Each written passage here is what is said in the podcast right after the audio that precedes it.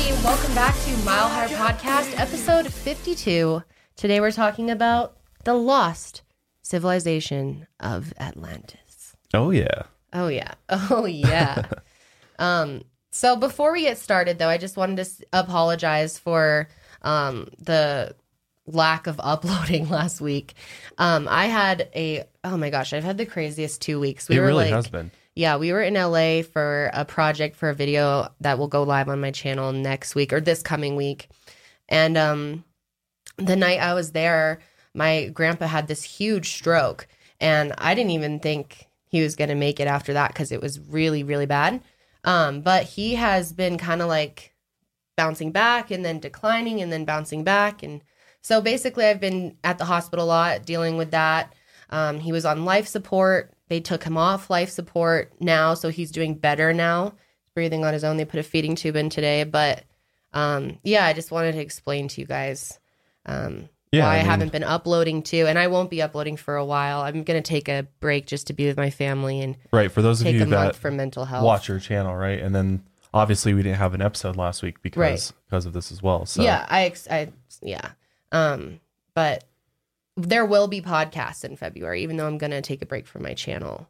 yeah, exactly. We're not stopping the cast. We've got Yeah, some more coming. I just need you, you know, family first. You never know, like when you're gonna have your Well, last you know- time yeah, with someone. It's just a good reminder, you guys. Like, oh my gosh, you really never know. I was, I yeah, was and shook. are everything at the end of the day. Like nothing else Yeah. matters but your family, you know. True. No career, job, money. There's Yeah. nothing that can replace the time you have with your loved ones. So Yeah, and just you know, Gotta I'm do what you gotta local, so being available is important, and um, so yeah, but yeah, thank you guys for all the the love, support, and you know thoughts and prayers and vibes and everything else. Like I, he's gotten, you know, we've seen some improvement. So yeah, we really things hope are. he'll be moving out of the ICU soon. Hopefully, I mean, he's off a ventilator, so that's really that's big, the biggest thing. Yeah, big thing. huge I mean, thing. and he's when we still took alive. him off of it, we weren't sure if he would make it. It was so scary.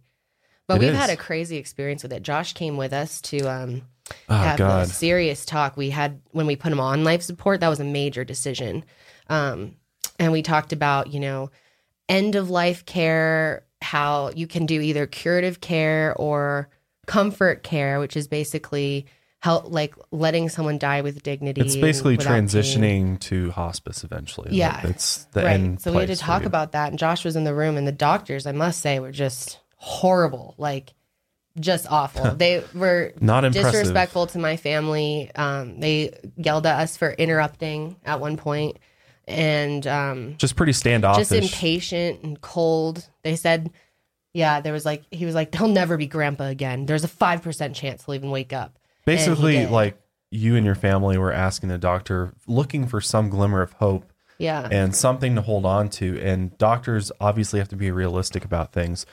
But just the way, the fact that he showed no, not even an ounce of care really on, you know, on a, a perspective sucked. And yeah, it was disappointing. just, you know, how some doctors are. They're kind of know it all, some of them. Obviously, Yeah. not all, but Well, a lot of them. it just seems like it. I mean, it seems like a lot just tough run with doctors myself, so try to talk over your head or act like you can't possibly understand anything medically. Like, right.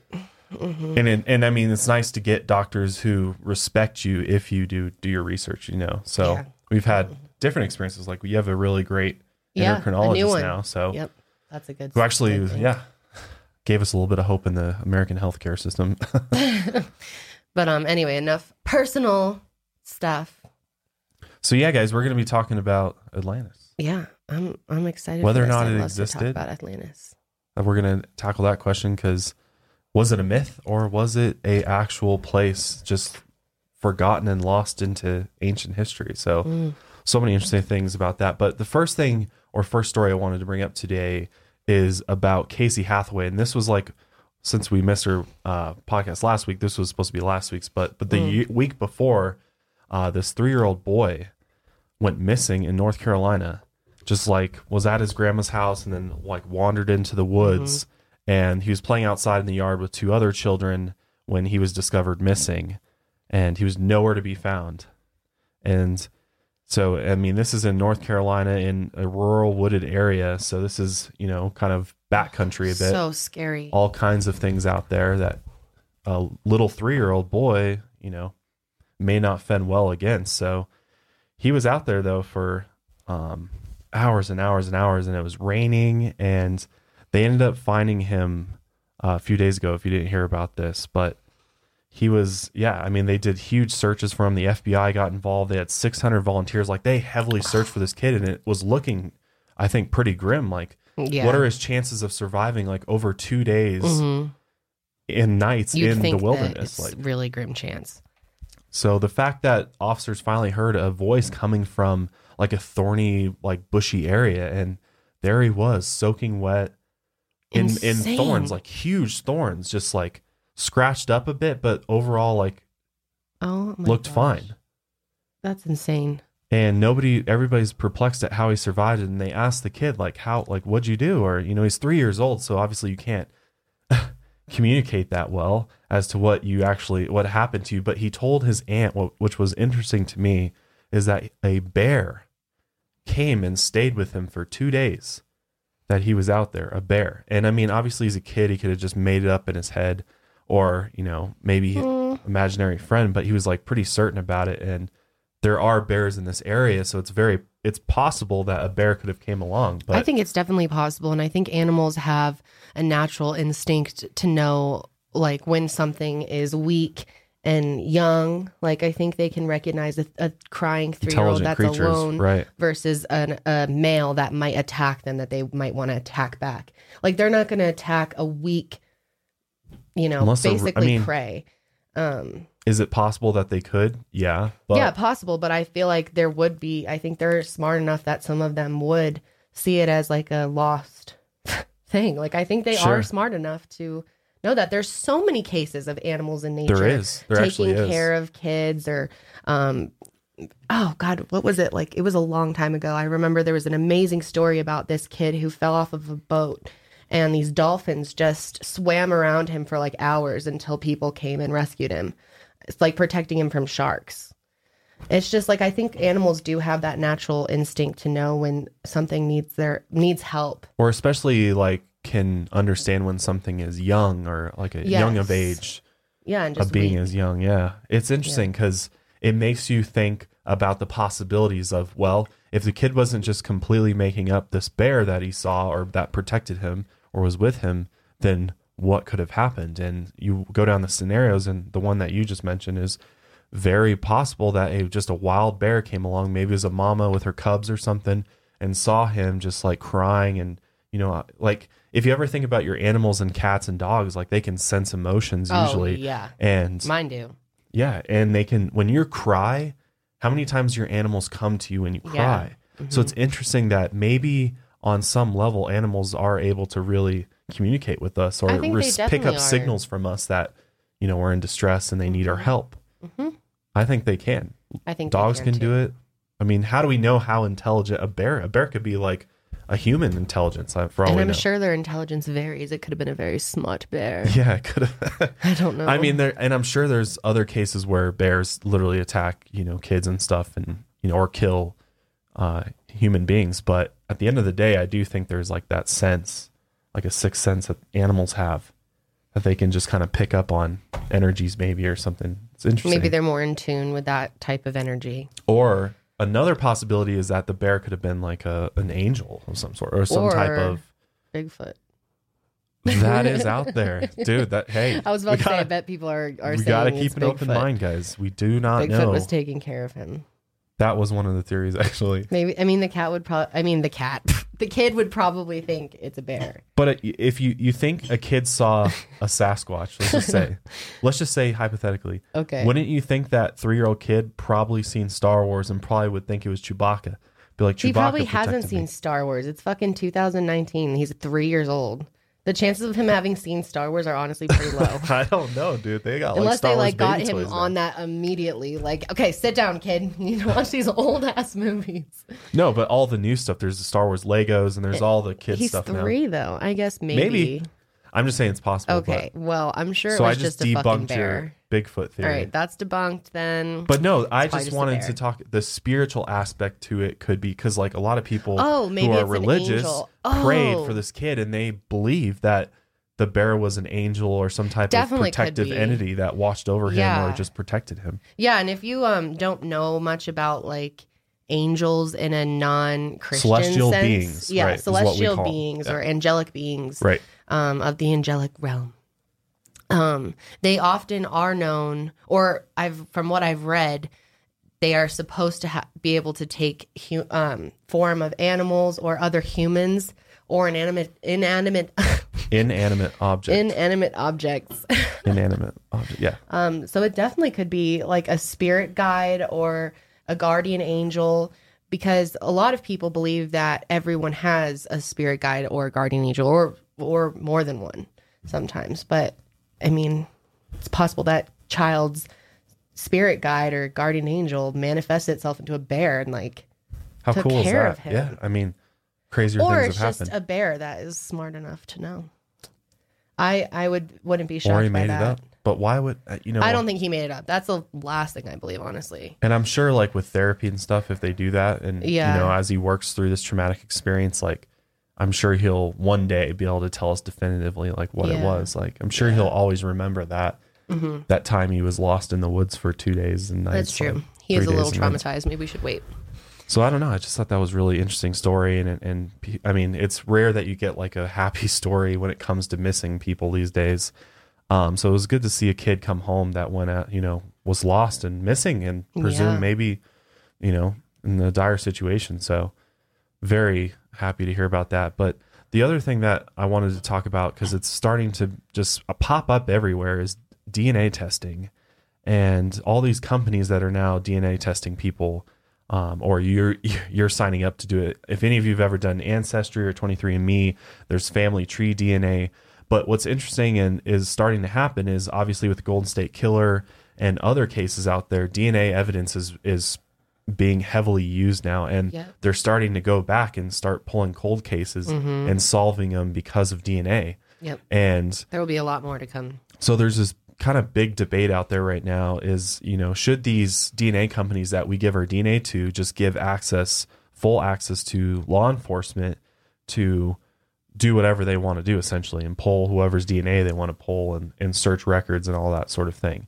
Should we allow them to do that or should we, you know, is there an issue with I think if our DNA being I think it should be just the same as a warrant. Like you should have to get a warrant for Case it. by Like you should basis, have, right. yeah, you should um have to show that there's enough of a Proof, a yeah. decent idea that this Right. person could have been involved in something. Because, um, yeah, when it comes to this kind of stuff, I don't think you should be able to hide that. f- Like police should be able to access it if it's going to solve a murder of like a you know little girl or something. Like April Tinsley was solved over the summer after 30 years. Well, that's the great thing about it because th- this has like good and bads on both sides, really. And the good thing about DNA and all of us submitting DNA is they they did a study that literally only two percent of the population has to give their DNA in, in order to test virtually everybody's information. it's crazy. It's We're, a like, small amount to point. realize that you can go far back in people's family trees and mm-hmm. eventually trace back to whoever you want, and that's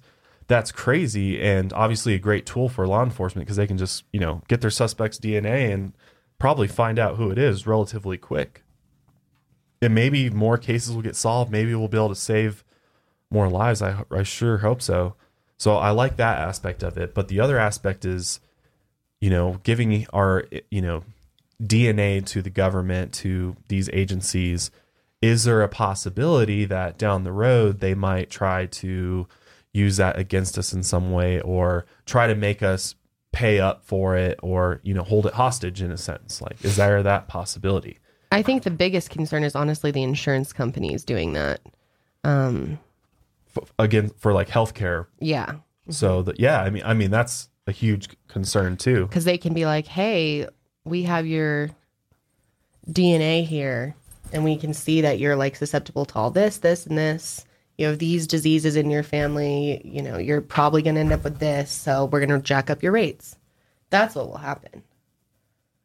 that's one possibility for sure Yes, or i mean right now there's just not enough legislature and laws that are going to regulate this thing because this is so new Yeah. especially like all these new companies that are popping up but Yeah. these new companies are making millions and millions of dollars off of our genetic information. Yep.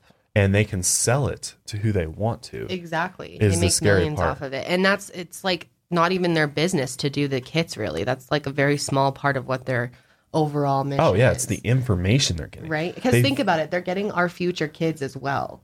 Like their DNA. Or I guess not I guess you wouldn't because it's like a new mix, right? How would that work? Like if like will they have our kids' DNA because we and I both did those tests? Yes. But how would they know that we're are- mixed? what do they mix us up and then they get our kids' DNA? I'm sure there's a way to figure it out. I'm sure there's a figure Well, oh yeah, they can back. can trace it back to the I don't know if you can sure. trace it forward though. That's what I'm wondering. I know you Oh. can backtrack lineage, but I don't know if you can like determine. Yeah, you wouldn't be able to because you wouldn't know who I would sleep with and get pregnant with. You know. Yeah. So you can't determine the DNA. So that's it. Okay. so we'll tell our kids not to fucking do this because we should have known better than to do it. That was a mistake. But at the same time, it's like we're, you know, so many criminals are getting caught. Like, Yeah, but we also might get screwed on insurance. We didn't need to do it. They just said they only need two percent of the world to do it. so I think, I think either way it's going to happen. So basically, don't worry about it. Just give them up, give up your DNA. It's going to happen eventually.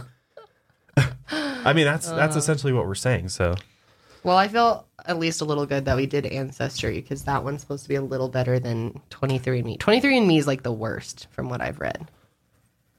yeah, They're the ones who just did the huge deal, like multi-million dollar deal, selling a bunch of people's information. well, and then they're going to like give it to big pharma and stuff to Yep. to keep.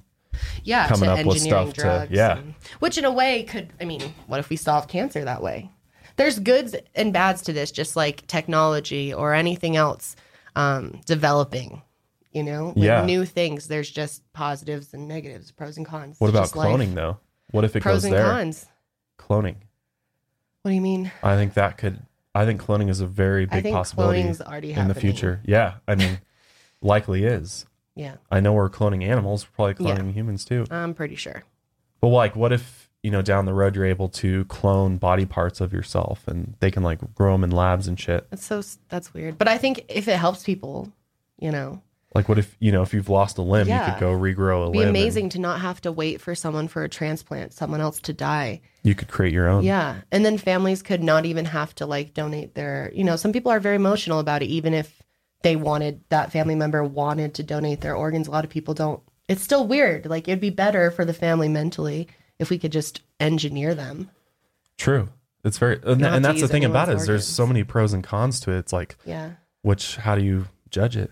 Yeah. At the end of the day, I think it does more good. I just, as of right now, I think it does until I've proven otherwise. It's like the internet, you know. Yeah, it really There's is. There's pros and cons to that too, but it's probably done more good overall because it's connected people yeah. and we've like learned a lot as a we've grown as a society because of it. We have. Usually. We have. Would you genetically engineer our child if you could? No. No. If you could pick basically everything about it? and- No. Because then that takes out the whole magic of it. Because then I would just, the whole rest of my life, I'd think about, fuck, what if I was meant to have like a boy and I picked a girl instead? You know? Or what if they were supposed to look a certain way and I'm fucking with it? I just like, there are certain things in life that I personally will not mess with. Like, that's destiny and I don't fuck with it's gonna destiny. be a it's gonna be a moral battle later in our lifetimes, I believe. Like we're gonna have Yeah. some moral. but if battles someone with else some wants to stuff. do that, then yeah, I mean, I mean, whatever. weird stuff, man. I mean, we're certainly not gonna be able to stop people. It's clearly headed that direction, right? It is. All right, let's fucking get into Atlantis, guys. Hell yeah. Atlantis is a story that we've all heard about, I'm sure, and have probably seen the movie and Oh yes. the Disney movie. That's where I first heard about Atlantis. Yeah. Oh, me lie. too, for sure. I loved that movie. I thought Such it was so movie. like cool. I loved how the the people of Atlantis in the movie were like kind of like magical people. They had like white hair and like Oh, light I up thought it was so cool. and- Yeah. It was so cool. Yeah, just the idea of like an underwater civilization was like and do you remember they powered their things with crystals? Do you they remember did. that? Yeah, they did. They would had like use a crystal and like lock it into their spacecraft and then they would like fly around in it. They they basically went off the legend that Atlantis was this ancient civilization that was highly advanced. Yep. techno- technologically wise, like for the time, but also just in general, they were extremely advanced and like in the movie they might have used crystals. So very interesting. And this is such an old story. It goes all the way back to the days of Plato, the Mm-hmm. philosopher, the homie Plato and his teachers. Like a long ass time ago, right? It was very, very long It's time like ago. almost 3,000 years or something. We're talking like 360 BCE Damn. before Christ, I think. I, I forget what the E stands for, but a long ass time ago, thousands of years ago.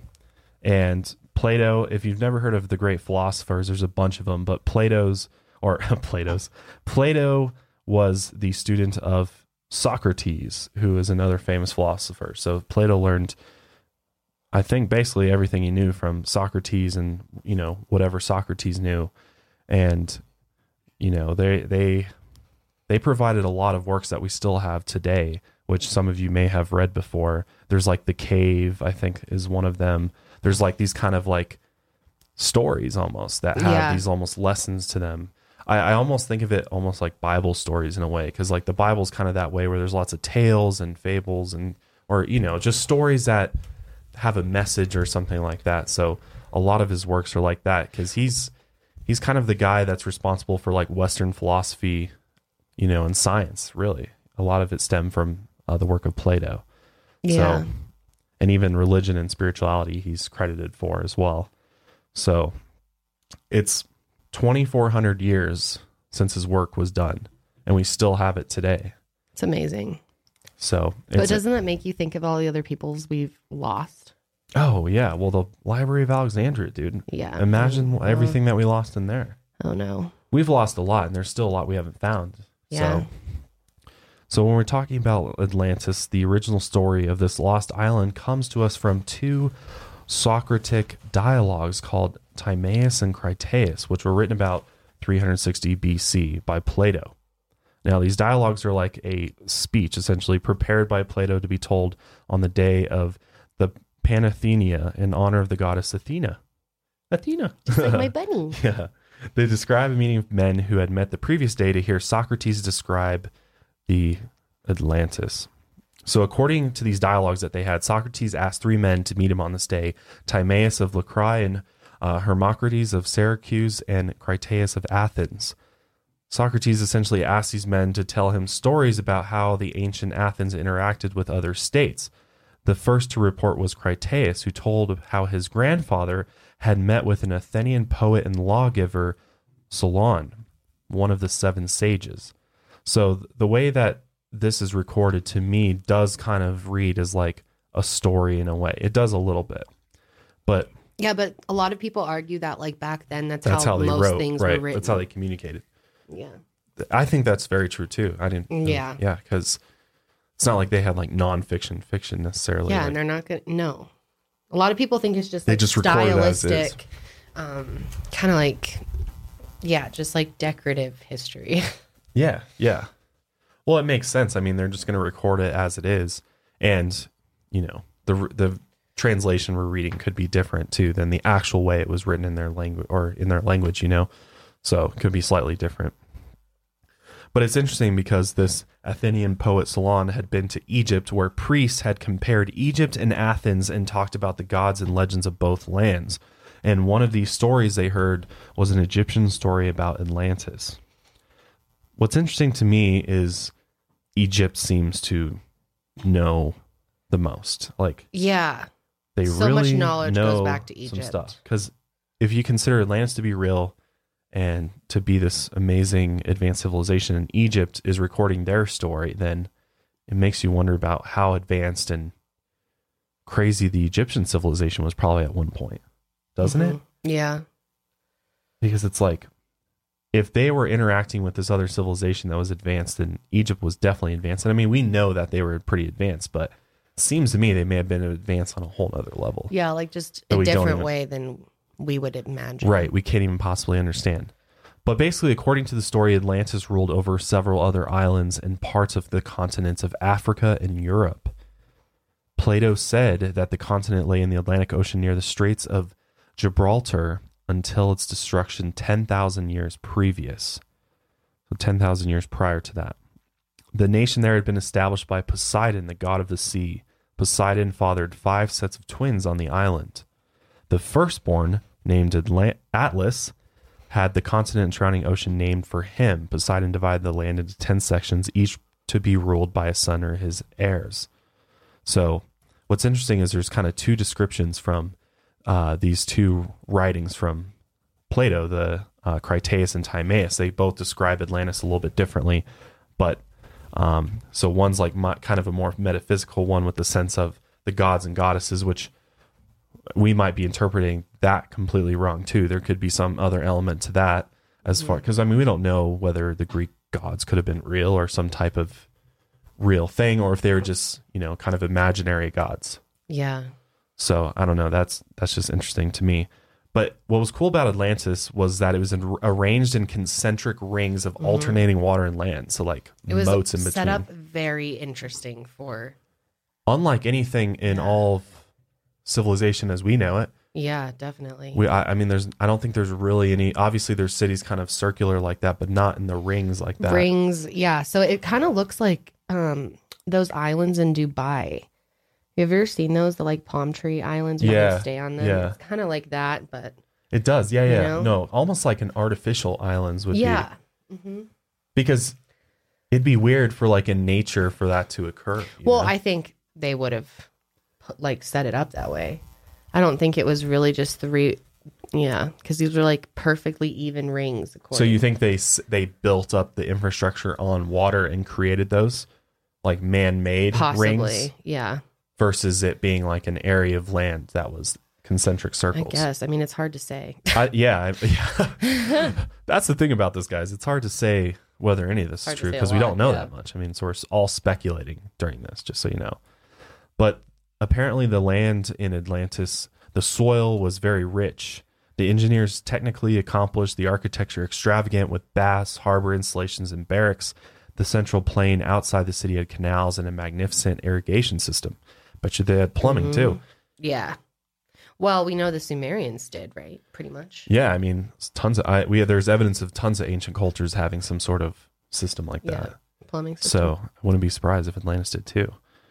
Um, but this uh, basically they also had kings and a civil administration as well as an organized military. Their rituals matched Athens for bull baiting, sacrifice, and prayer. So it seems like the way that he's describing it, it's a lot like, you know, Greece at that time, probably the same state as Egypt. So it seems like it's not necessarily like Atlantis is this much more like kind of higher advanced civilization, but yet in line with the other civilizations at the time, possibly, Yeah. but maybe a bit more advanced. Yeah, from what I've like kind of heard like heard historians talking about is that they think it's like it was kind of fancy. Like it's Yeah. it was kind of like a high end. It's like Beverly Hills of Yeah. ancient Civ. Mhm. yeah, like it was just they were wealthy. it's like where the elites were, maybe Yes. some of the rulers of the because I think it was small too, so like not that it was probably pretty exclusive. Well, I think they were like an imperial power and really did have power. They had power over different islands and parts of Africa and, and Asia too. Like but it were was like their home base was Yeah, that. right. hmm totally. It just reminds me of like Game of Thrones or something Yeah. like how they're I know. uh, their different houses It's really interesting to think about. It is. So they they had all of that going on it, but at the very center of Atlantis was a hill, and at the top of the hill was a temple to Poseidon. Inside Yes. was a gold statue of the god of the sea, showing him driving six winged horses. But then it waged an unprovoked imperialistic war on the remainder of Asia and Europe. And when Atlantis attacked, Athens showed its excellence as the leader of the Greeks. The much smaller city state, the only power to stand against Atlantis. Alone, Athens triumphed over, over the invading Atlantean forces, defeating the enemy, enemy, preventing the free from being enslaved and freeing those who had been enslaved. So that part of the story really makes it seem like they were kind of power hungry too. Like they wanted to kind of take over the world in a sense. Yeah. Mm-hmm. So, but what's interesting about this story, and before we talk about the end of Atlantis, it's interesting to point out that there's uh, different points in the dialogues that Plato's characters refer to the story of Atlantis as genuine history and it being within the realm of fact. hmm And it does seem like Plato put a lot of detail into the description of Atlantis that may not have been necessary. Right. He yes, yes. Like, it, there was a lot of description. And like I said, there was so much written like this at this time. Like a, like mostly everything, you know? It's just like the way like how else would it be written? It's true. I mean, they're just describe. I mean, they can't record it with a video camera, so they have to like write it down and describe it really And well. yeah, and they're gonna make it sound So the next and- person, yeah, Yeah, it's not like it was like then there was a sea monster. you know, like they're not cavemen. it was in the realm of reality. yeah, it's true. I don't know. It's it's really interesting. So basically, after this battle they had, and nine thousand years before the time of Plato was even around, the people of Atlantis, because they were so imperialistic, became corrupt and greedy, and the gods. Yeah. So Zeus, who's uh, father to Poseidon, right? Yeah, Oh. Poseidon's god of the sea. Yeah, and that's what they think that it was really Poseidon Right. that they pissed off um, by being, yeah, like greedy and all about money. Yeah, it's interesting because Poseidon uh, had a son named Atlas the Titan, who was this uh, son that we talked about that ruled over Atlas. So that would make sense for why it was named Atlantis. Sorry, I'm just realizing that it's clicking in my head.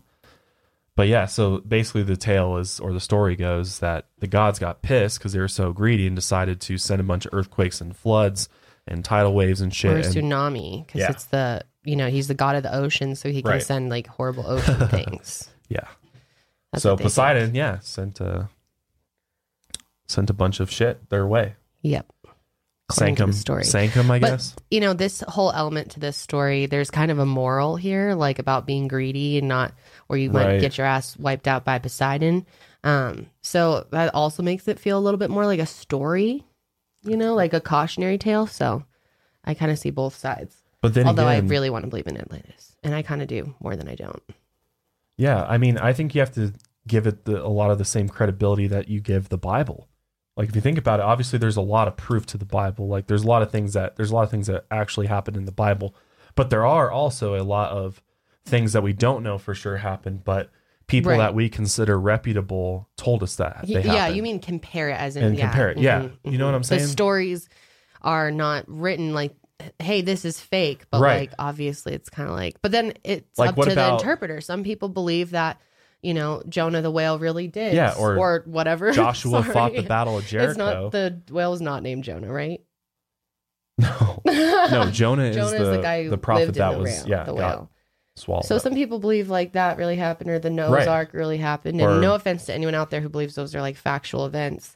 I always thought they were supposed to be like like folk lore, like stories like for morals, you know? Yeah, That's well, that's thought. how a lot of that's how a lot of people would perceive that. that. but some people perceive that as fact. So it's the Right. same reason why So it's the same thing with Atlantis. someone might perceive Plato's writings as fact. Yeah. in a way, and the Bible's written thousands. very Yeah, differently yeah. than you. Yeah. So That that's just the comparison that I'm making. Is like that's why I think, you know, if you're going to take you know the Bible seriously and and the stories in it seriously, then we should at least take Atlantis seriously, which I think a lot of people have because people are so fucking interested in it, want to find it, and think it's out there. So I just thought that was really interesting. Um, so if Atlantis actually existed, where was it? Where in the world was it? And oh, there's a million answers to this because Mhm. People are constantly trying to figure out where it could be. there's always like search teams and dive teams. And You know, when people, People come upon islands that look weird, or sometimes they see things under the sea that look, you know, kind of weird or unidentifiable. or they try to just like figure out for, based on what he described in the story, like where it would be. Um, Yeah, exactly. Where it would be in the world because he did he did kind of give specific idea of a general area like the Mediterranean Mm-hmm. area as to being where Atlantis was. So when you start looking at the theories and you know you start thinking about like a lot of people, a lot of mainstream historians and archaeologists completely think Atlantis is made up. Uh, you know, never really existed. There is no artifacts to find. There is no evidence of it out there. Well, because it could be really fucking old. Like, let's all remember. Okay, so this was passed down to Socrates, and then Socrates tells Plato. So think of how old Thousands this is, and this is years. this is like the Bible in a sense that it was take a story that was taken and rewritten and passed down. So obviously, it's like playing a game of telephone. You're gonna miss things. There's gonna be missed major details. Like Plato could have had like a very small, small bit of the actual story and the truth of Atlantis because He just heard Socrates talking about it as a child. Yeah, He heard yeah. about it as a child. It's true. So, but I don't, that doesn't mean it's not true. If, I mean, these, all these grown men, like important men like Socrates, were saying, you know, and passing this on. It was obviously important. Yeah, Um, I mean, uh, this idea that all these ancient people just like told stories all the time is is kind of ridiculous because They just must have been smoking weed and just yeah, reading yeah. stories, just having making fun. up these wild places they thought no, they I saw. think they were. I think in his mind, he could have thought, well, you know, this is a story from the past that isn't told. That clearly was important. Let me retell the story of Atlantis the best that I know it. And then obviously he'd have to make up some shit. He'd have to, you know. So there you go. Well, I mean, and that's why a lot of, I mean, that's why a lot of historians think otherwise and think that maybe Socrates or uh, Plato, I'm sorry, was confusing, you know, just kind of renaming a different culture and civilization. Could have been. Atlantis, because one of the most popular theories is that Atlantis was the land of the Minoan culture, Yes. which is ancient Crete and Thera. Right. Right. So it and when you look at Min, uh, Minoan Crete and the surrounding islands, they do bear a striking resemblance to what Plato described as Atlantis. And archaeological records show that the Minoan culture spread its dominion throughout the nearby islands of uh, Aegean, very roughly from 3,000 years BC to about 1400 BC. Crete was the capital for the Minoan people with an advanced civilization with language, shipping, com- complex architecture, rituals, and games. So similarities in the civilizations, but I don't know. I, I think that Atlantis is so specific that you know I think it's just kind of convenient to say, oh yeah, it's they. He was talking about the Minoan civilization, but it's still very different. But if you look at the uh, artifacts that they found, you can kind of see why they would maybe draw some comparisons and Yeah.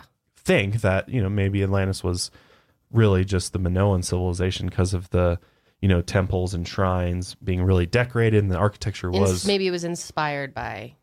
well that's the thing and, and I think it just shows at that time though we've seen across all the ancient cultures thousands of years ago they were all doing this kind of thing in a, in their way one way or another you know it might be different Wouldn't it be so cool to just go back and see all this? Like Wouldn't it? just to time I know travel. God dude ah. I mean, it makes hard. me sad that like there's so many people's stories that have lived at one time that are like gone, you know, that just buried and that we'll just never know yeah, like thou- millions and millions and millions of people's stories. Our ancestors. I know imagine if we had like YouTubers in ancient times that could like And- oh my god, somehow gosh, yeah. record that what and we're their like, all life right, was let's like. pull up videos from. we could go back to 2600 BCE. Let's it's like, see hey guys, going I'm vlogging. That'd be so interesting. Oh, let's Plato just that- put out a new book, guys. It's gonna be lit. Gonna go to the drop. Hashtag Atlantis is Manoa. Yeah. Oh, that's funny. Yeah, there was some really cool designs though. God, I love how they had like I'm seeing a ton of. I know that they had tons of bulls. The um, bull is very important to the, the Atlantean culture. and the Atlanteans. Yeah, and they share that similarity. They Yeah. both worship bulls, right. Um, which is really interesting. It makes me feel good as a Taurus. And another thing that's interesting is that um, Plato said that Atlantis was destroyed in one day. Yes, And yes. there's a lot of reasons crazy. to believe that the Minoan civilization was the same way, that they got destroyed in, in one day. that it was really quick. Whereas the, the Minoans, the volcano erupted on what is now the island of Santorini, which, Mm. for those that don't know, Santorini is about 85 miles north of Crete. And when the volcano erupted, it blocked out the sun for days, and the ash traveled to Crete, and it started dumping tons of volcanic ash on them, causing all types of catastrophic events to happen. Obviously, on that shit, got hot ash, flaming ash coming down on you. Like Oh, dude, that's like that's a hard way to go.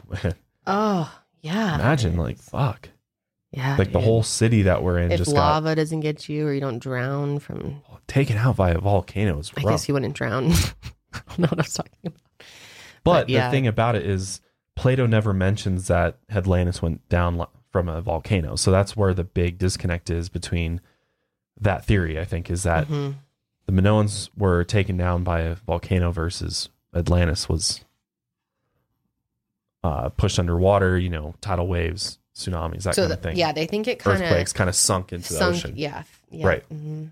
That because it was probably, if it was a real place, it was probably built on, like I said, sand.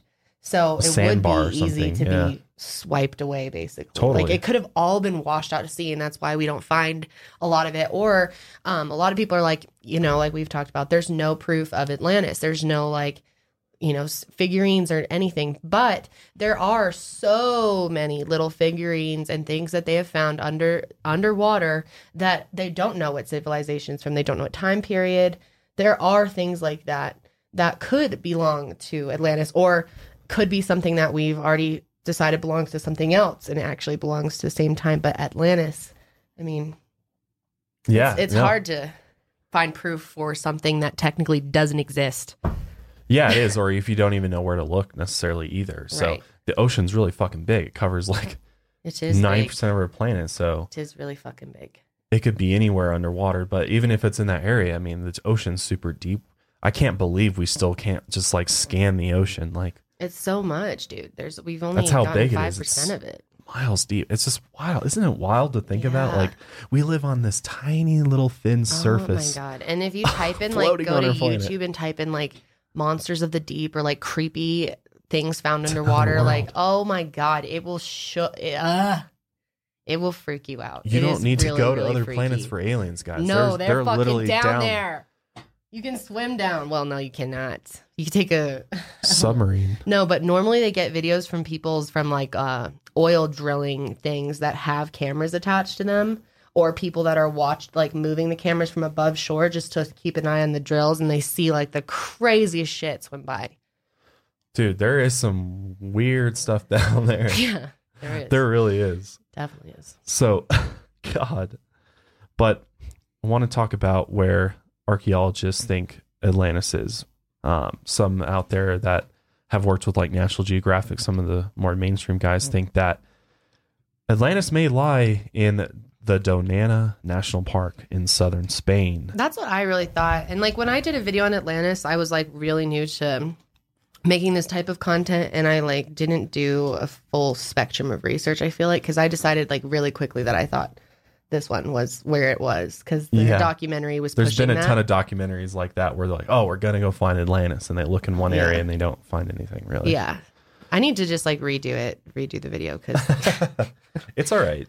It's all good. I mean, nobody knows, so that's the thing is you can't really go wrong. yeah, and this guy did have a ton of research and like a lot of good evidence. They did Well, it seems like a really good area. I mean, it's it's hundreds of square miles across, and it's like Yeah. Martian land. Yeah. and And there's evidence of the rings too. right, Like they've done sound testing. They've like they believe it's under shapes the right. under the ground. hmm yeah, they did. They did a bunch of Out in the studies out there to try to figure out. And they did find the patterns that they were looking for to show that there was something underneath. Right. Well, if you But they weren't getting permission to go dig it up. well, remember they got the like bird's eye view of the area, and they were able to see what the underground looked like, and there is this like circular Yes, piece of land, yes, circular shaped under the Mhm. ground. hmm So they think it could have been a giant tsunami came and basically washed that whole section out to sea, and it all just like flowed out and it's gone. Yeah. Which and like we said, we've explored five fucking percent of the ocean. You know how much shit could be hiding out there, dude? Like think Well, of it needle, the needle too. in the haystack theory. Like it's like that, but by like so much fucking by an worse. infinite multiplier. Seriously, because thousands of years have gone by. The ocean's Yeah. constantly moving. Yeah. There's constantly movement. Shit eating off the. Bo- I mean, shit gets covered Yeah, up. So Things just fall apart too. Like be- a lot of ah, things. God. We don't know what materials they were using. there- there's a treasure trove of Oh, artifacts I and know. just information treasures. Underneath. Imagine if we could just do a giant scan of the whole ocean and get anything important out like immediately. It'd be crazy. Yeah, we could like create a laser map or something. Just like, like, pull it all out. like, oh, look at all this. I'd be crazy. I bet we'd like find a giant metal everything. detector. You know how much money's under there? How many fucking diamonds, diamonds. sk- bodies, skulls, yeah, and probably be shit. an alarming amount of Treasure, bo- old bodies. treasure hidden and buried under the ocean in like caves and shipwrecks, shit. hmm trash. There'd Gold, be so much uh, antiques. And, We'd find all of those like pirate crashes because there's Yeah. there's metal stuff that will never dissolve. right. That's just sitting there, Yep. waiting to be discovered. Deep, though, as yeah. fuck, motherfucker. And that's the thing we haven't deep mastered. I can't believe we haven't mastered the ability to like stay underwater for unlimited amounts of times. Yeah. Yet we're going to and we can't even go all the way down. I don't think. Can we go all the way down to the very deepest? Not part to of the Marianas Yeah, Trench. no. the deepest parts of the It's ocean. deep. No, The pressure, I think, would kill us. I don't think. We, yeah, I think it's the pressure. It's just yeah. It, I can't go deeper than ten feet. like I'm not even I kidding. go to I like have five, and I'm like, oh, when I was a kid, my ears I blew an eardrum, so like I could never go underwater. I tried to scuba dive in a pool as a kid, and I couldn't even reach the deep end, and I still can't really do it. Josh like really wanted to go scuba diving. It's funny because he is like he's so scared of the ocean. In Hawaii, we were just snorkeling, and he freaked out. He's like, "We have to get out of here." hey, you know what? The, the again, The you're ocean always is scared of the unknown. territory, man. I'm not I, I familiar get it. with it. I was freaked out too. We, so we were swimming, and then I was ahead of Josh, and I was kind of like going really fast and like showing off, and then all of a sudden, this giant black spotted eel Yeah, went past me, and I didn't see it. Josh Five, saw it. He said it six went feet right next long. to me. had like a huge like three foot fish on either side of it swimming with it. I couldn't believe it. Like I'm I'm surprised I didn't just I just like froze. I was just like uh, Yeah, Like and then stiff. we had to get the fuck out of there. You freaked, freaked out. me out because I'm like, dude, that's bigger than me. But I mean, obviously, it's not going to touch me or it just swam by me. But Yeah. it freaks you out when you don't see. Yeah. I've never seen that before. So yeah. I was like, oh, Think shit. of the other shit that's in there. That's not the scariest thing in the ocean, my friend. that's Yeah, gonna look it's- like your friend if you see the rest of the stuff that's under there. My God, it's very true. creepy.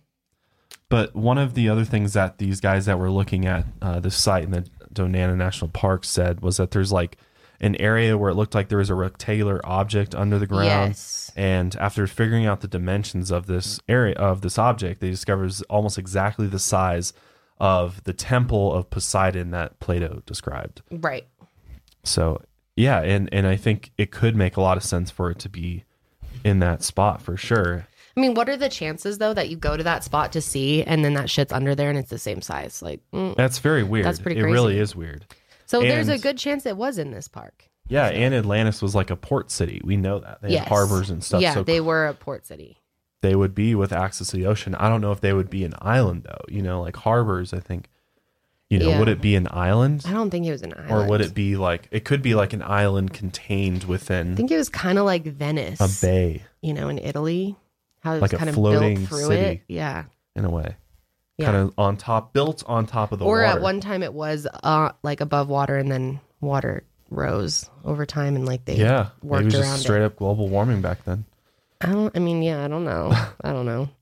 Um, but I I know that they like um had really, well, according to the legend, they had really important precious metals and like things that were really rare, and that other countries like Egyptians would travel there, and it would take them years, and they would go all the way there just to get whatever they yeah, had. yeah. Yeah. They had special a special you- type of metal. I believe they. I thought they called it Crete.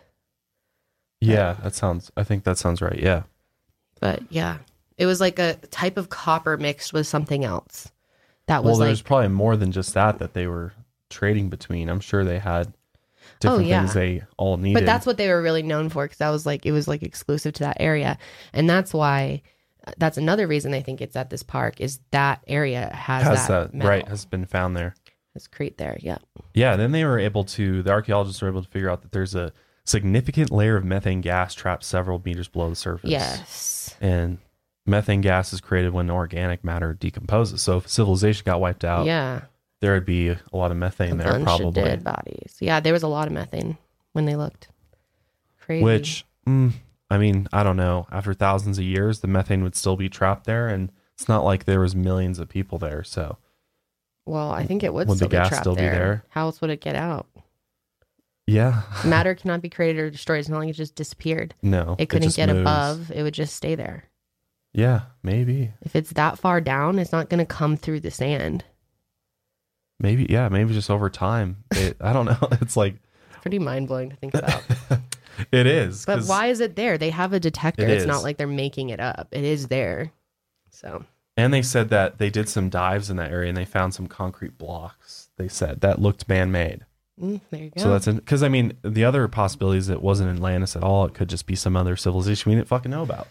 It's I believe too. also this location. There's another location close to it that was um, basically a mini version of what a lot of people think is Atlantis, but it's like a small city that was that looks to be have all almost set up as like a memorial spot, like a remembrance of this is what Atlantis looked like because it's too small for anyone to actually like live in this little. Yeah. Yeah. It's like yeah, yeah. a model. It's weird. Interesting. But there was also nearby um, evidence that there was mining going on. So, like you said, they were after the metal because there was, you know, the gold and copper and stuff. Yeah. So it's, I mean, that maybe they were in the area mining gold and shit and trading it with other other civilizations. I think gold was pretty heavily sought after for sure. So that that's just one possibility. That's just uh, one location, not the one that I think is um, the most likely one, which is what we'll talk about next. But first, I just want to thank our last sponsors for the day. All right, Boom. boom, done. All right, let's let's get back into this. So this this next location is the one that I think is very interesting and and perhaps maybe where um, the the city actually did live or this civilization, and that is something called the Richat structure or the Eye of the Sahara. This is a very interesting. Uh, it's an actual physical, natural feature in the ground in the country of uh, Mauritania in northwest Africa, where the Mari people were once led by a king there named Atla- Atlas. Sorry, I almost said Atlantis. Atlas. So right off the bat, from their history, Yep. they had a king named Atlas, which same as Atlantis. So that's very interesting. So there was this Greek historian named Herodotus from 484 BC to 425 BC, and one of his achievements was creating what was considered to be the most accurate map of the known world at the time. And if you're look, if you're listening to this, there's a map that shows Africa, and it shows uh, specifically this area where um, on the map it shows Atlantis, where he marked an area known as Atlantis. So th- this structure, this natural f- formation in the ground, is in the same area on the modern day map as this um, ancient Greeks map. So very interesting that there's that right off the bat. But not only that, if you're looking at this structure and if you're listening, it literally is concentric circles in the ground, though. And there's three of them. So there would be uh, three that would be water and two that would be land. So that so that's very similar to uh, the actual description that Plato gave Yeah. right off the bat, and it's right there. This isn't under the ground. This is right out where we can see it, which is really interesting. How big is it? So the structure is the same size that Atlantis was described to be, 14.5 miles diameter. So it's it's big, but it's not that big. And it hmm. also has an opening to the south of it, which matches Atlantis' description of the south connecting to the sea. And if you're watching, here's some pictures of it from aerial. I mean, that's that's, That's really insane. cool.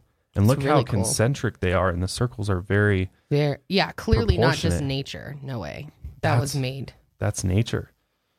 Whether or That's not it was Atlantis, Yeah. though, like Yeah. there, it's possible there have been other um, civilizations out there who built similar ones to Atlantis, or like copied from what Plato had said, or that maybe that was It's just true. kind of like a model that some places were using, or I don't know. Yeah, it's really weird because it That's does really the description of the Richat structure is very similar to the way that Plato described small. Atlantis, with the mountains on the north side that lead to very deep drops that contain rivers. Um, he also said Atlantis uh, had buildings made from lots of black, red, and white rocks, and this area has a lot of rocks that match the colors, Interesting. right? And apparently, I just think like how how small it is though. 14 miles and then you have to think though that it's not like that whole space though can be used. Like But you're only getting zoomed these little rings. yeah, it so it really cuts the space down in half already because of the water that's there. But we don't know how they built it, though. You know, they could have had built over the water too. You know what I'm saying? Like maybe the water ran underneath it, like it wasn't open to the air. You know? Mm. Does that make sense? Yeah, sort of. Like they lived on the water as well. Yeah, or they built structures on top of the water. So I'm saying like stilts, you know, over water. So maybe the water was there, but they they utilized it, but they also No, like but the had rings- bridges over it or the something. rings where there's like moats. They Oh yeah, where there would actually So be. that takes out all that space. Look at all the space that was a moat. oh, I see what you're saying. Yeah, the, so that the proportion of land. the amount of space that people were. This was like supposed to be a place where people lived. no, that's true, Pretty but small. I don't know. It's pretty small. It could have been eroded away over time. I'm just saying that it could have changed over time. If something well, actually no, happened, because it's three circles that are perfect circles. How Okay. would they have gotten smaller all at once? no, I'm just saying from natural disasters, from the just natural evolution Yeah, of the earth. I understand what you're saying, but, But you still, still think- how would that? How would it change unless it just kept shrinking as a whole? It's still perfect circles. There's no Yeah, way it was changed shape by. Um, yeah, it's just weird. Mm, yeah, I mean, you got a great point there. Actually, it's not a lot of area to work with, but I mean, I don't know how but we, far yeah, up we this don't know how big it was either. Like it's not Could like be like knew. that. Could be like a space picture for all we know. Like yeah, that you're looking cool. at. It could be s- smaller. It's pretty zoomed out. I'll, add a note there, but that yeah, yeah, that's a great point though. I mean, it it was isn't clearly that big. something built by people, though. But that's yeah, no, it totally was because there's just so many things that suggest that there was actually a well there that pr- produced fresh water. Um, there's other wells in the areas that produce salt water because Plato wrote about how there was fresh spring well water at the center of Atlantis. So uh, that's one possibility. What's weird though and interesting is that this area where the structure is is completely remote and not many people have been to that area. Sorry. Oh, you okay there? Need? Sorry. Need a drink. Need some milk. Oh my god. Okay, so not many people have visited the area, but archaeologists have still found many different artifacts in the area, but they have no clue what civilization actually made them. Which is what goes I to was your saying point, yeah, earlier, yeah. We don't really know what things belong to. Right. The I pictures mean, are at taken the end of the day, we're trying to put together a picture that we have like it's like someone tore up a fucking puzzle or mixed. You know, we're we're working with nothing here. You know, it's so hard to say. You know, how much can historians and archaeologists truly know for a fact? It's not like they were there. We don't. And and again, like you said, it could be completely different civilization. I mean, they found uh, remnants of elements, skeletal remains of elephants in the structure, and Plato also wrote about elephants in Atlantis. So it's interesting. There you go. So yeah, I mean, I think it's I think it's a possibility for sure. But it does seem like 14 if you're thinking 14.5 miles in diameter, that's still pretty big. It's a decent size. And the pictures that we are just looking at were like a satellite view of the Richat structure. I mean, it's very possible. And, you know, a lot of this uh, person that's done a really great job at looking at this idea is uh, Bright Insight, Jimmy on YouTube. He's got a great channel, does a ton of research on these ancient civilizations and things like that. And he's measured out things. And yeah, I mean, uh, he makes a really great case for this being where Atlantis could be if it existed. So yeah, uh, that's, I don't know. I think it's a very strong possibility. Um, but what's, what's interesting is when you talk about the end of Atlantis, um, is we start looking at the time frame that which Atlantis was destroyed, and you know when we first heard about the story, which was when Solon visited Egypt 2,600 years ago, and so we know Atlantis existed 9,000 years earlier. So when you actually add 9,000 years to 206, uh, 2,600 years, it equals 11,600 years, which means that Atlantis should have been destroyed at around 11,600 years ago. And this is significant because of the fact of something called the Younger Dryas impact hypothesis, which occurred about 11,600 years ago. And basically, what this hypothesis is is that a large comet fragmented, so in multiple pieces, Like a shower of fire. a shower of yeah, a shower of fire impacted the Earth, would cause a huge disaster. Like how any um movie, like dinosaur movie, it, like shows Yeah, but way the- worse than that. it, way worse than Yeah. that. Even Yeah, Why? like it was. Well, it was just like multiple, almost like multiple comets hitting the planet at one time, Hopefully that doesn't just getting pounded again. by by this uh, impact. damn. So, with this, a number of different chemical signatures carbon dioxide, nitrate, ammonia, and others all seem to indicate that an astonishing 10% of the Earth's land surface was consumed by fires, or 10 million square kilometers were consumed by fire. So, the whole, like a ton of the planet was on fire at this point, Oh, that's so scary to think about. which created a ton of ash in the sky, which killed sunlight I for wonder days. what that and made the Earth look like from space, like what that would look like on a satellite. God, that would look crazy. Yeah. Like if the space station had a view of Earth getting pummeled, Yeah. like actually the space station probably wouldn't survive. No. It would have got wiped out. Yeah, Yeah. everything in space would get wiped out. Well, not everything in space, but everything around us. But can you imagine like 10 million square miles just on fire and ash filling the sky to the point where it gets Yeah. so it's dark for a days lot. and all of our vegetation dies, animals start dying. And eventually, if it hangs around long enough, like in this type of event, you hit go into an ice age Yeah. because there's no sunlight. It's like a complete reversal. Yeah. So that's But that's is that how it like I've thought about maybe that's how it's supposed to go. Like maybe how that's how the planet resets. yeah. Well, that's the thing is like, is that just a part of the cycle? Like, is this going to happen again? And that's that's what's really interesting about this hypothesis, and and one that has been uh, put forward by Graham Hancock, who's a really interesting author and uh, journalist and scientist in many respects.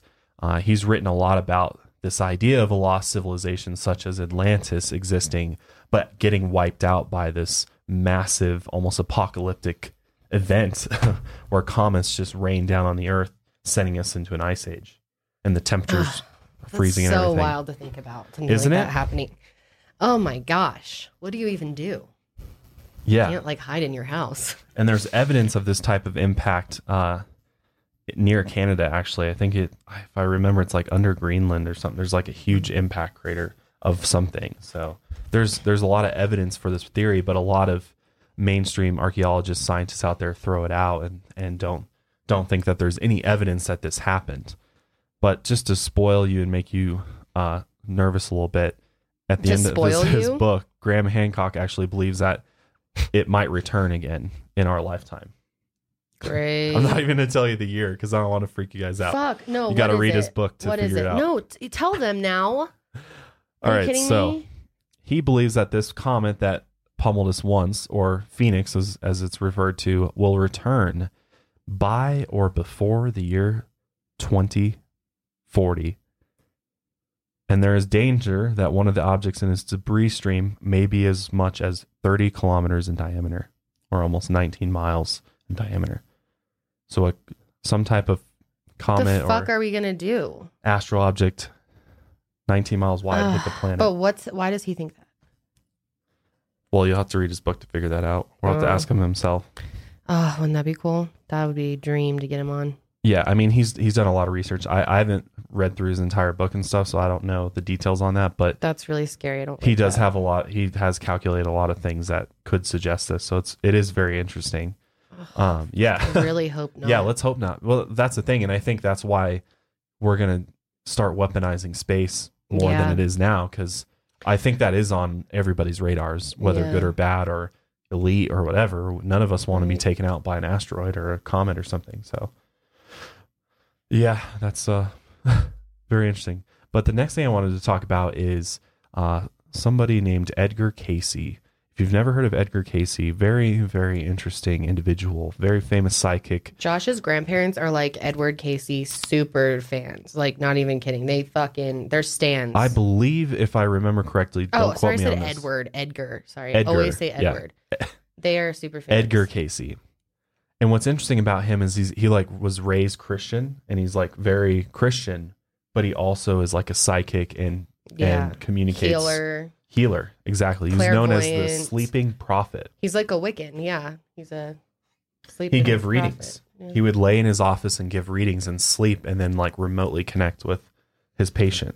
So bizarre. But he made a lot of interesting references to Atlantis through his readings and that he did with his his patients and it's very very interesting actually. So if you don't know a little bit more about Edgar Cayce, he's considered one of the most prolific prophets in modern history. Like I said, my grandparents uh, love his book, um, love his teachings and uh, readings. Really believe that he was a healer. I believe my grandfather actually was healed by him, actually had a reading by him. I'll have to double check with him, but he's definitely told me something like that where he had a physical ailment. He was like a medical healer, like he knew a lot about healing the body.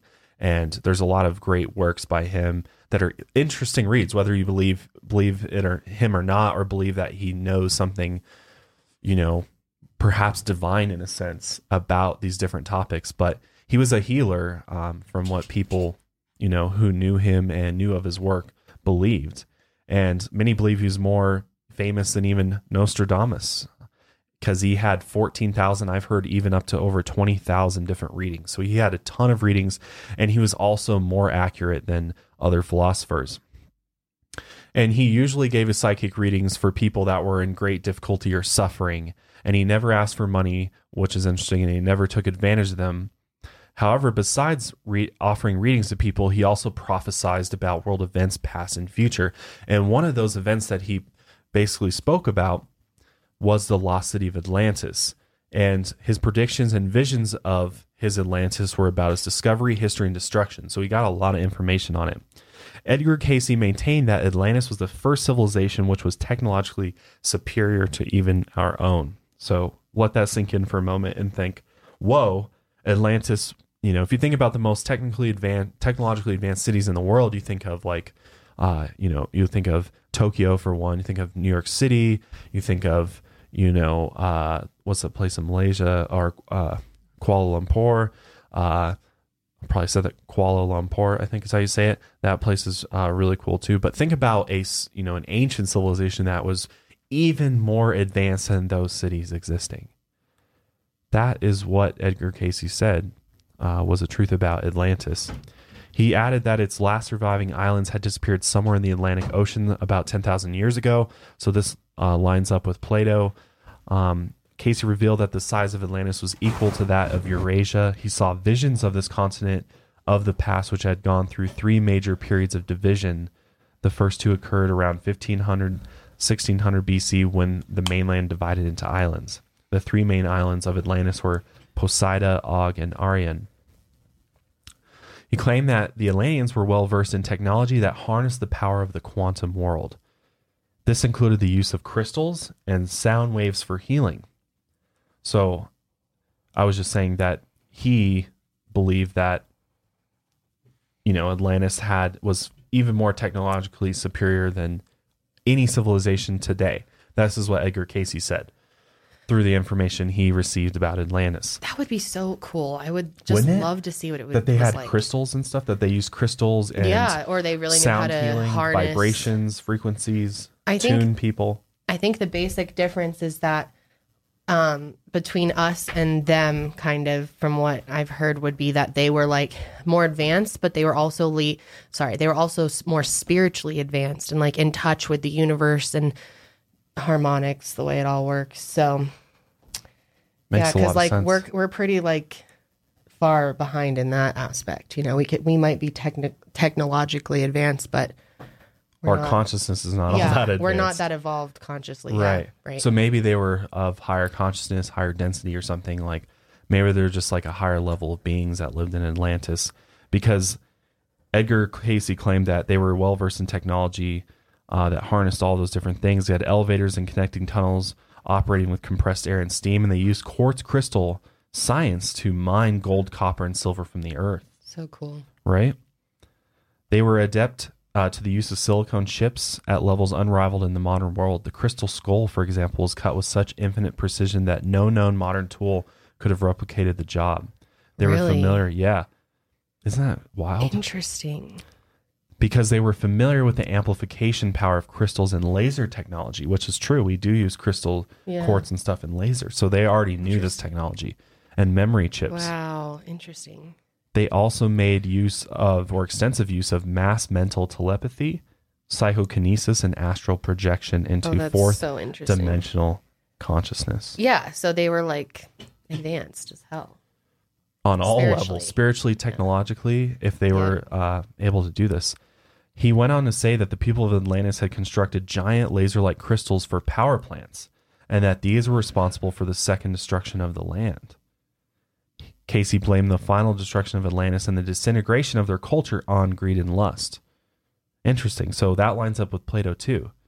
Now, if you think that this guy has any credibility, or you know, you look into his work and you're like, "Wow, this guy was pretty legitimate," it makes you really start thinking, like, could this information be more accurate, perhaps, or maybe what Plato was trying to convey, just he couldn't word it in a way that we'd understand, or something, and maybe Yeah. he's receiving that message and translating it for us now, so that we'd understand it Yeah, that's interesting to think about. isn't it?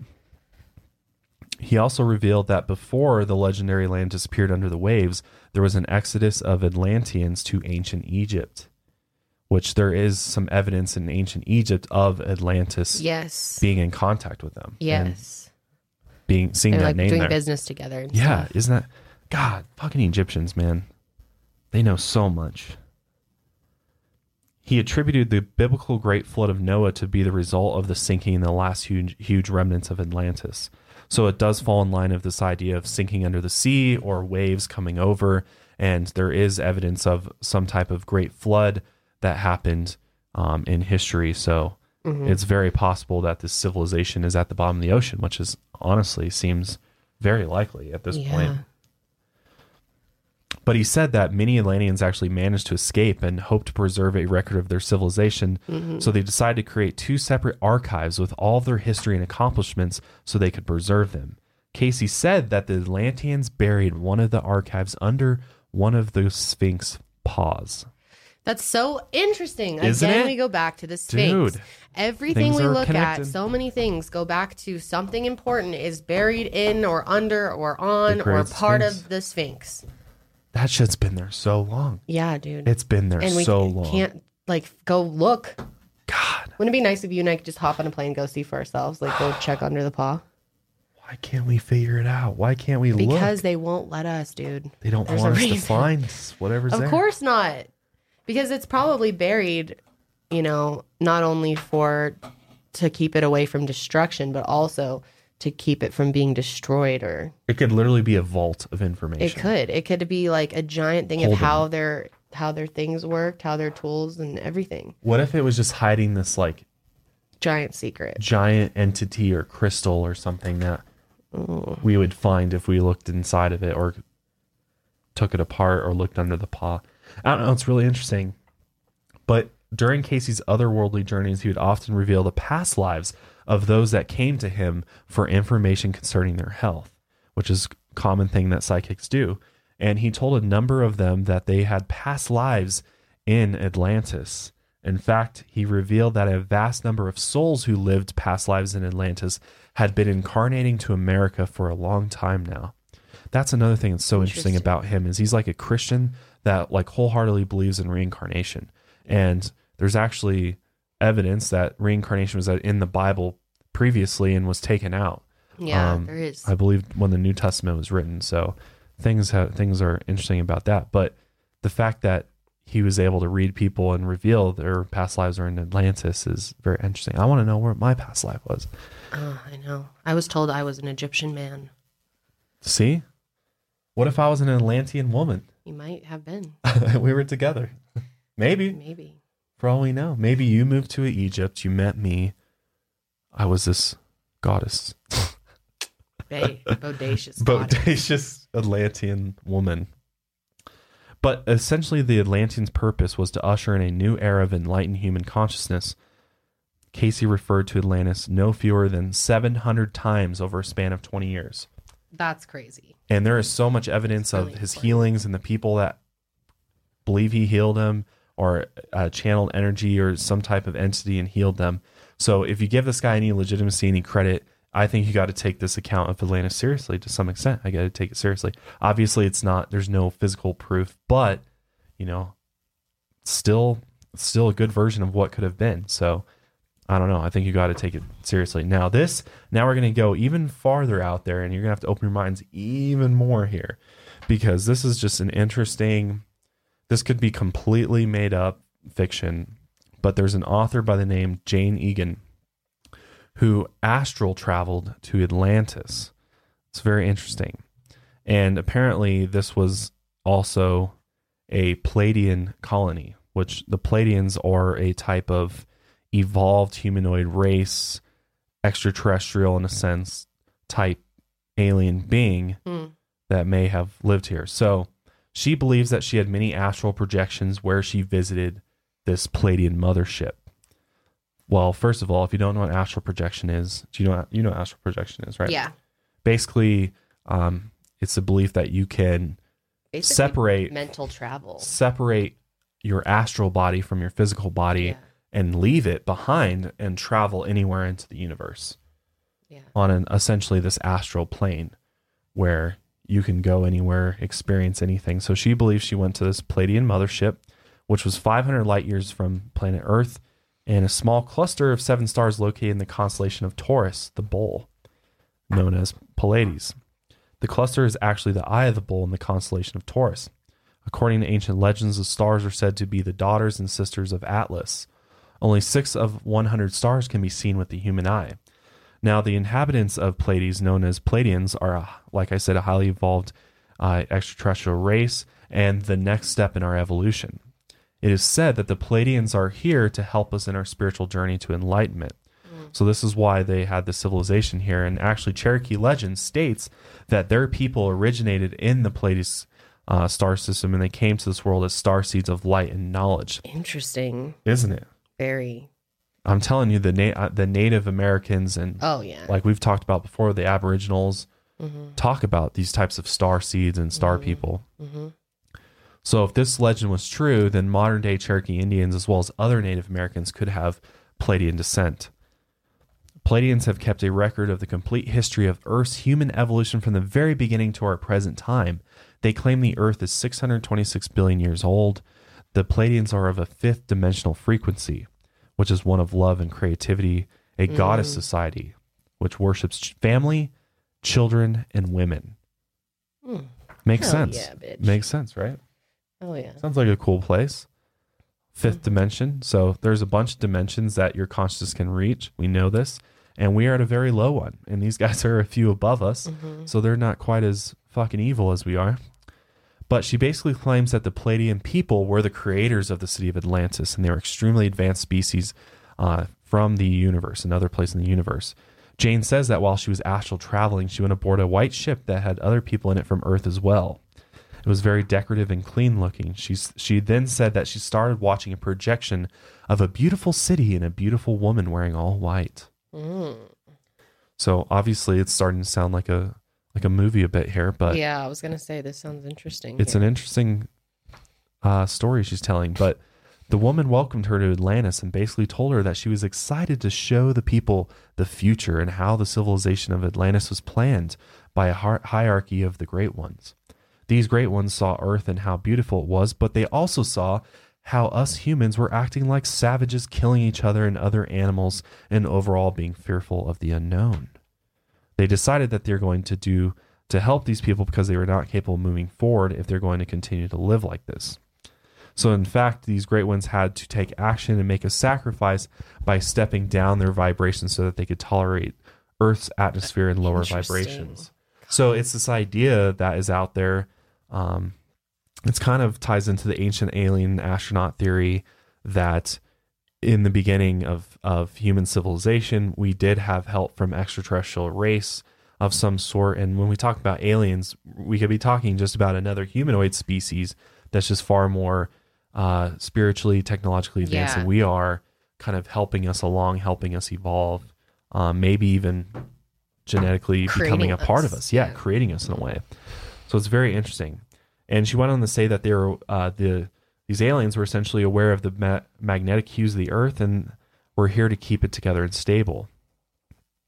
They used the magnetic fields to find a place that was strong enough to where they could build a colony. That's interesting too. So the specific place that they chose to build was a place on Earth that had vibrations crossing, which meant that they were stronger and therefore had a higher vibration that would be healthy enough for these quote unquote great ones to survive and colonize. So they started colonizing at first. The humans were just uh, they just saw this place as a bright light, but were actually afraid to come near it. So they kind of created this like almost like I don't know, like light city um, in this area at, that called Atlantis. So basically, she goes on to talk about how you know they t- uh, she got a bunch of different information. She obviously figured out how they started there, and it goes on and there's this elaborate it's you know elaborate detail about how they created houses and kind of how they integrated. Um, but essentially, the great ones gave the humans the idea to start writing books about the culture they lived in, so the people in the future would be able to understand what it was like back uh, then. And she went on to say that Atlantis was situated between the old world and the new world. So, and she goes on to describe what it looked like, and a lot of it lines up to the way that Plato described it with the the rings and such. Um, so it's really interesting that you know this idea that it could have been a higher density civilization or extraterrestrial beings that were involved with this. And you know, she talked about how they were really into the architecture. You know, my whole thing with this idea of it being extraterrestrial is like, why can't we find anything from it though? You know, like if it was that advanced, there probably would still be stuff around, right? Right. So Right. why isn't there anything around Yeah. or that we can easily? I don't find? think it was extraterrestrial. So it's interesting though.